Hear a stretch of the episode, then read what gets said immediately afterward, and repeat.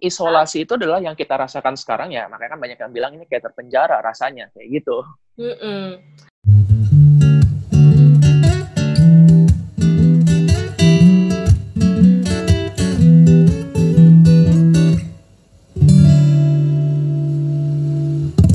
Hai, ketemu lagi di Relatif Perspektif Podcast bareng saya, Dr. Sheila Putri Sundawa.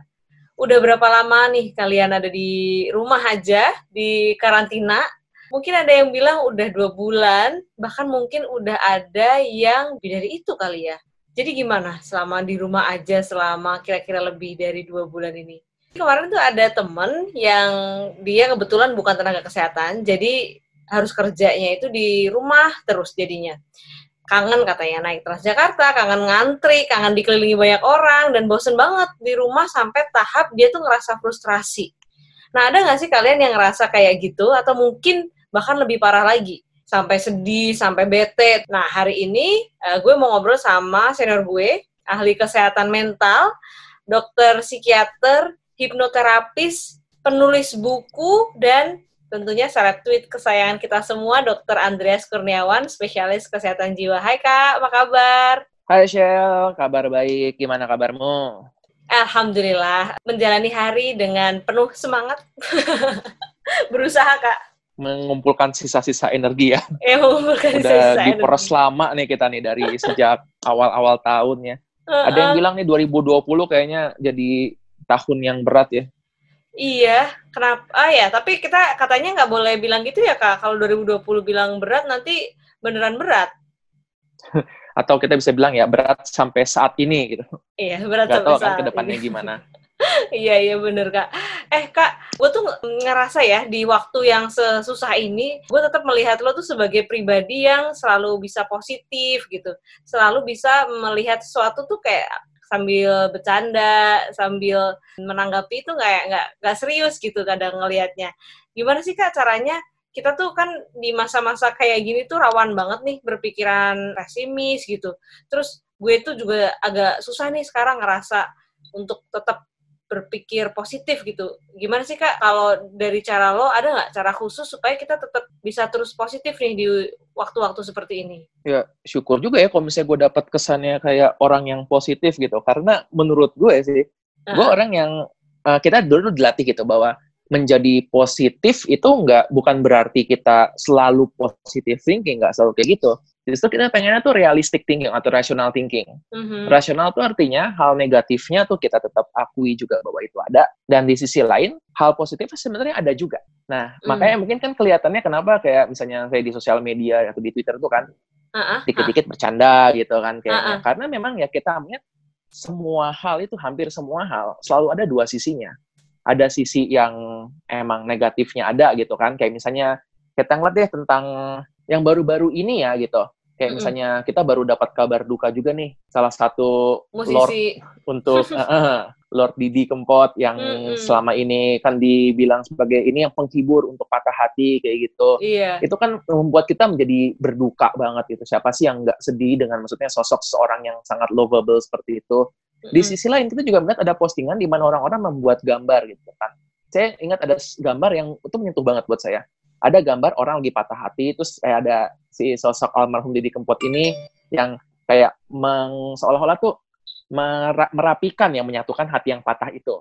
Habis itu ah. dia naik ke surga dan di surga ini dia merapikan atau menyatukan hati orang lain juga, yaitu pasangannya si orang yang di bumi ini yang sebenarnya udah meninggal kayak gitu. Oh. Itu gambarnya simple, tapi kan kita melihat bahwa ada dua sisi gitu, bahwa ya ya namanya ini kan hal yang morbid ya tentang kematian itu suatu yang yang kita bisa bilang yaitu hitam lah gelap. Tapi ternyata kita tetap bisa melihat ada sisi yang lainnya tanpa mm -hmm. kita mengabaikan bahwa ya seseorang itu kehilangan.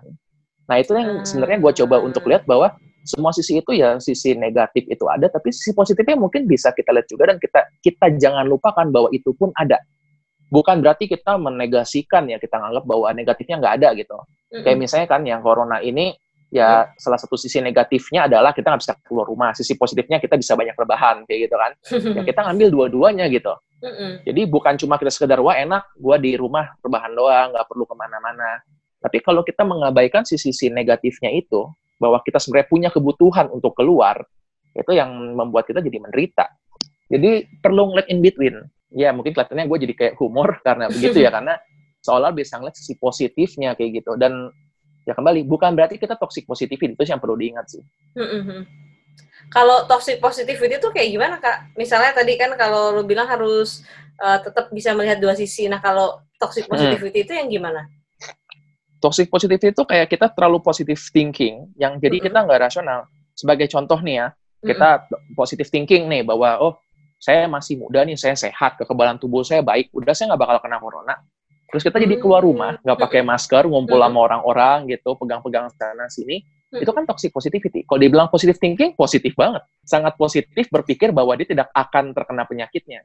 Akhirnya uh, positif deh, positif ha -ha. COVID gitu kan. Nah, Wah gawat jadi juga kita perlu, gitu. Makanya, jadi kita perlu realistic thinking. Realistic thinking itu udah kayak misalnya, ya kita tahu bahwa risiko itu ada, bahwa kita bisa terkena COVID, tapi kita juga tahu bahwa ada cara-cara untuk mengurangi kemungkinan tersebut. Ya gitu. Termasuk kan makanya sekarang ini yang PSBB, work from home itu kan cara-cara kita untuk mengurangi risiko tersebut. Kayak gitu. Nah, itu sebenarnya tentang mengubah mindset sih, tentang gimana kita memandang sesuatu ya sama-sama nih tentang lu di rumah aja, tapi kita bisa melihatnya sebagai sebuah uh, mungkin ini kayak ya ini sesuatu yang menyiksa yang mematikan usaha orang, yang membuat orang jadi nggak merdeka, mm-hmm. atau kita bisa melihatnya sebagai ini pembatasan di bulan ini biar kita bisa ketemu bulan depan kayak gitu. Ah, I see. Jadi tetap uh, berpikir secara rasional ya, melihat semuanya jangan cuma uh, jangan negatifnya aja, jangan positifnya aja, gitu ya kak ya. Betul. Uh.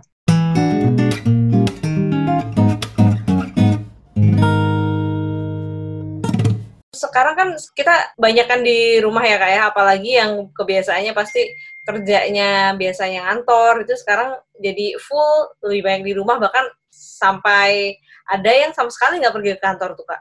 Dulu yang kita keluhkan hmm.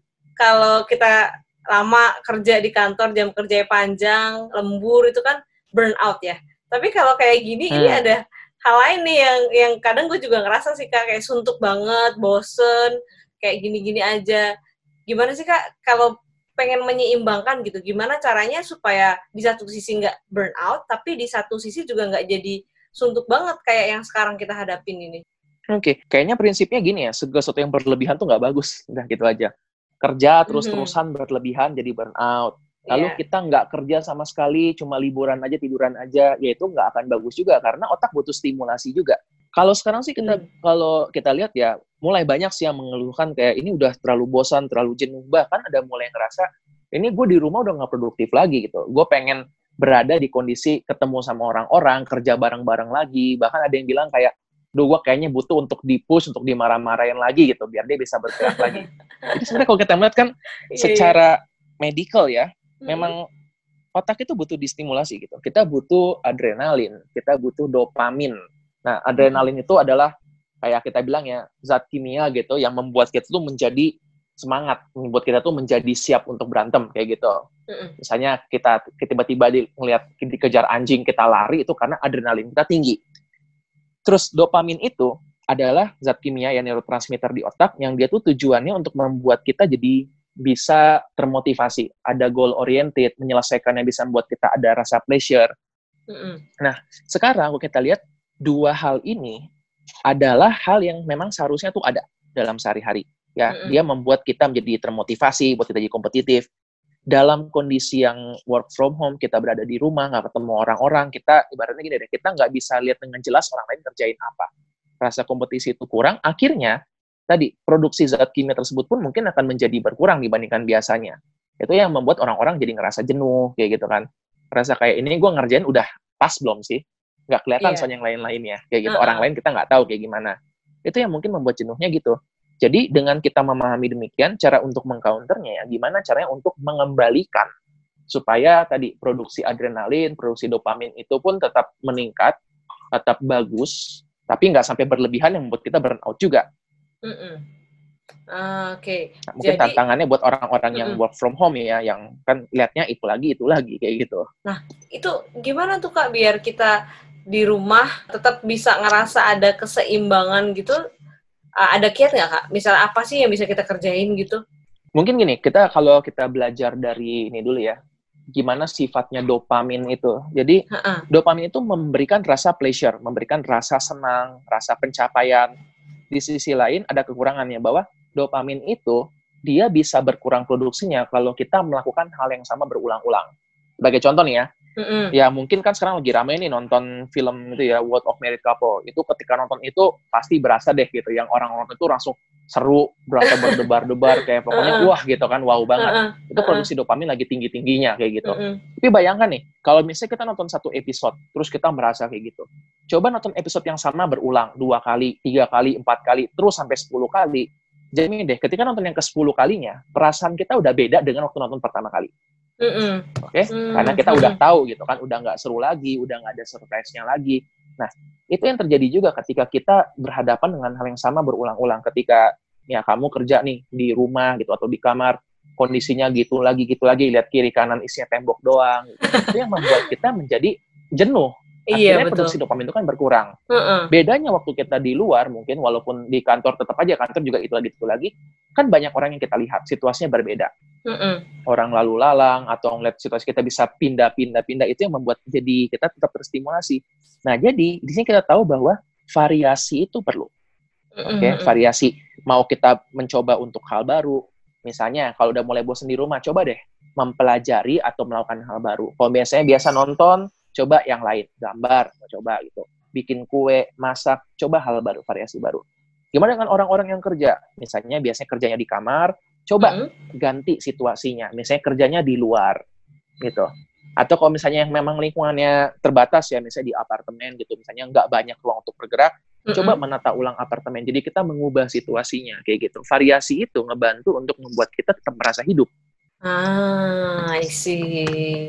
Jadi variasi dalam melakukan keseharian itu yang membuat kita hidup, kemudian mengurangi rasa Feel kebosanan alive, tadi ya yes. kak ya. Hmm, Mm-mm. makanya aku pernah nonton nih kak di ada di salah satu kayaknya YouTube gitu. Jadi katanya di suatu penjara, aku lupa sih di negara apa, itu hukuman terberatnya itu diisolasi bukan disiksa. Jadi diisolasi di Hmm. kamar penjara yang semua catnya putih, dia pakai baju putih, perabotannya putih gitu warnanya. Jadi itu dia bayangin aja udah ngeri ya. iya ngeri. Dia, dia berhari-hari di sana udah kayak jadi kayak orang gila gitu gara-gara kelamaan di tempat yang nggak ada ini variasinya gitu kak.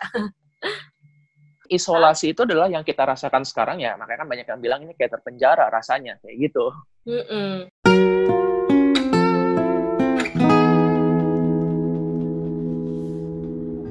Nah, kalau yang eh, emang kan kita ngerasa ini jadi terpenjara, muncul juga rasa kesepian nih kak. Aku eh, kadang kak Hmm. kalau dikelilingi di kantor atau di rumah sakit, di sekolah itu kan yang dirasa banyak orang ada orang ya di sekeliling kita ada yang kita ajak bicara gitu. Jadi selain di rumah ini karena kegiatannya itu itu aja, jadi kadang ngerasa yang kamu bilang terpenjara terus kesepian gitu. Gimana sih kak Hmm. biar rasa kesepian ini katanya kan rasa kesepian ini bisa bikin depresi, bisa bikin orang sedih berkepanjangan gitu. Ada nggak sih kak? Gimana Bisa. cara kita uh, supaya yang kita rasakan nggak terlalu mm, kesepian ini bisa dikurangi lah gitu apa yang kita rasakan gitu biar nggak merasa terpenjara gitu. Mungkin kita pernah dengar ya loneliness kills gitu. Mm-mm. Wah, kesannya kan dramatis. Tapi itu beneran loh, literally gitu.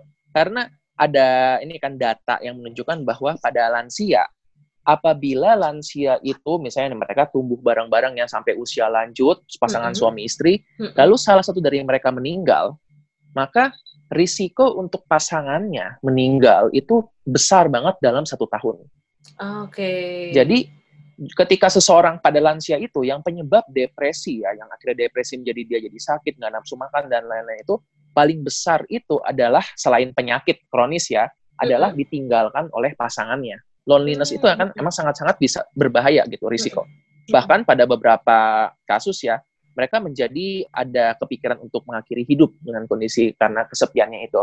Nah, Mm-mm. sebenarnya kalau kita melihat emang bisa sampai mengaruh begitunya ya. Dan ternyata iya, tadi kita udah mungkin sebelumnya bahas ya tentang adrenalin, udah bahas tentang dopamin. Ada zat kimia lain yang namanya serotonin sama oksitosin. Ini kita bisa bahas juga dan mungkin bisa menjelaskan apa sih perannya dua zat kimia ini dua Mm-mm. hormon ini dalam diri kita sehingga menyebabkan kok mempengaruhi hidup kita sampai segitunya. Mm-mm. Pertama, let's talk about serotonin. Jadi tadi adrenalin, terus dopamin, serotonin, oksitosin itu semua ada di kita. Ya, normalnya Oke. kita ada. Tinggal masalah dia produksinya banyak atau sedikit cukup atau kurang. Mm-mm. Nah, serotonin ini adalah zat kimia yang kalau kita bilang yang hormon untuk membuat kita merasa nyaman. Jadi misalnya ketika kita ngobrol sama orang, kita cerita-cerita, nonton film yang mungkin membuat apa heartwarming gitu ya, itu tuh serotonin meningkat. Oke. Jadi, Utamanya adalah gini, interaksi sosial, bonding dengan orang lain itu bisa meningkatkan serotonin kita. Oke. kayak gitu. Oke, jadi berbeda dengan tadi kalau dopamin itu adalah suatu hormon yang sifatnya lebih ke pencapaian pribadi diri sendiri. Kita Uh-uh. bisa dibilang itu ya, pokoknya ngurusin diri sendiri. Serotonin ini berhubungan dengan orang lain. Nah, Mm. ini yang juga memang berkurang karena tadi kan ini keywordnya adalah tadi di interaksi sosial, positive Interaksi social interaction. Oke. Walaupun kita tetap bisa komunikasi lewat teks, tetap lewat video call gitu, kayaknya tetap ya nggak ada yang menggantikan face to face. Ketika kita tahu bahwa dia ada di depan kita, kita nggak merasa sendirian, kesepian, itu benar-benar berbeda banget rasanya. Kayak Ketemu gitu. langsung gitu Dan- ya, beda banget kak ya, tetap Iya. ya. Berbeda gitu kan. Dan gimana juga nih otak kita mengerti bahwa orang ini ada atau nggak di depan kita. Jadi Hmm. walaupun ada video call seolah-olah nih fisiknya ada di depan kita, tapi kita tahu gitu bahwa ya kita terbatas, kita terpisahkan, ya gitu. Ini memang satu tantangan ya sehingga tadi produksi serotonin itu menjadi tidak sebanyak yang biasanya. Sedangkan serotonin itu adalah hormon atau zat kimia di dalam tubuh kita yang fungsinya tuh mengatur banyak banget eh, fungsi-fungsi tubuh.